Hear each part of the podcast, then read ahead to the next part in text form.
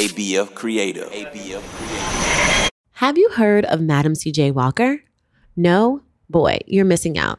She was the first self made female millionaire in America. You heard me. This incredible woman made a huge impact on the Black community through entrepreneurship and activism. She designed hair products for Black women and provided economic empowerment for other entrepreneurs.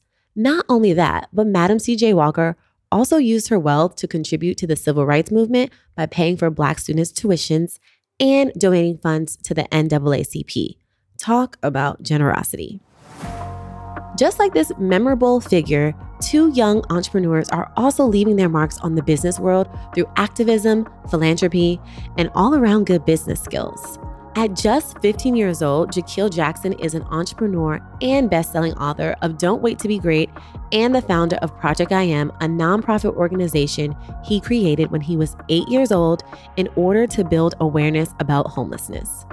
Jahkil has already earned a reputation for himself as one of the world's most influential changemakers. Wow.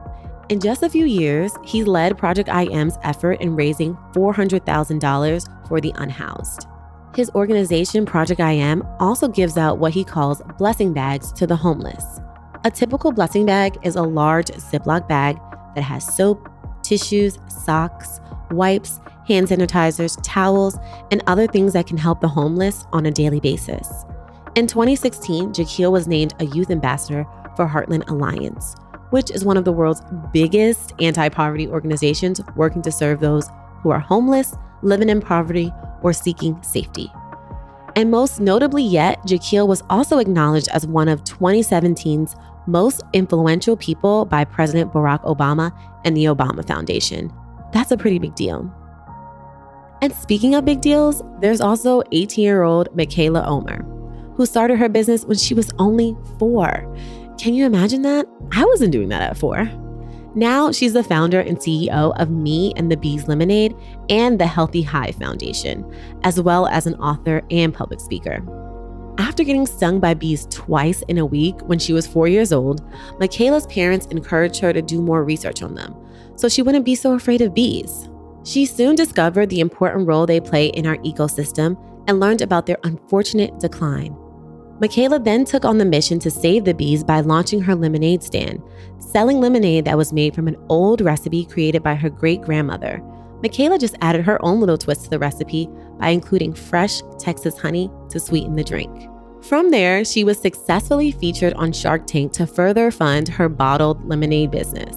Her book, Bee Fearless, Dream Like a Kid is a combination of memoir and business and tells her inspiring story to entrepreneurs of all ages. Now, her award winning lemonade is found across the nation with over 1,500 stores carrying it as one of their top sellers. So, what advice do both of these incredible entrepreneurs have for kids and teens like them? Jahkil says education is key. Don't just be content with the knowledge you have, look for ways to challenge yourself and evolve. Mikaila, on the other hand, encourages everyone to dream like a kid. In her own words, when a kid has a dream and they want it to come true, they'll do whatever it takes to make it happen. And that's facts. These young Black pioneers remind us that despite the challenges of age or race, we all can make a difference. New episodes of The Power of Us Celebrating Young Black Pioneers drops every Thursday and Saturday. You can listen on Apple Podcasts, Spotify, or wherever you find your podcast. And if you want to hear more from me, Toya Coleman, take a listen to my other podcast called That Wasn't in My Textbook, where we uncover the things we always wish we learned from that boring, bulky textbook. Available wherever you listen to podcasts. Join us next time when we learn about the phenomenal poet Amanda Gorman. See you next time. Bye.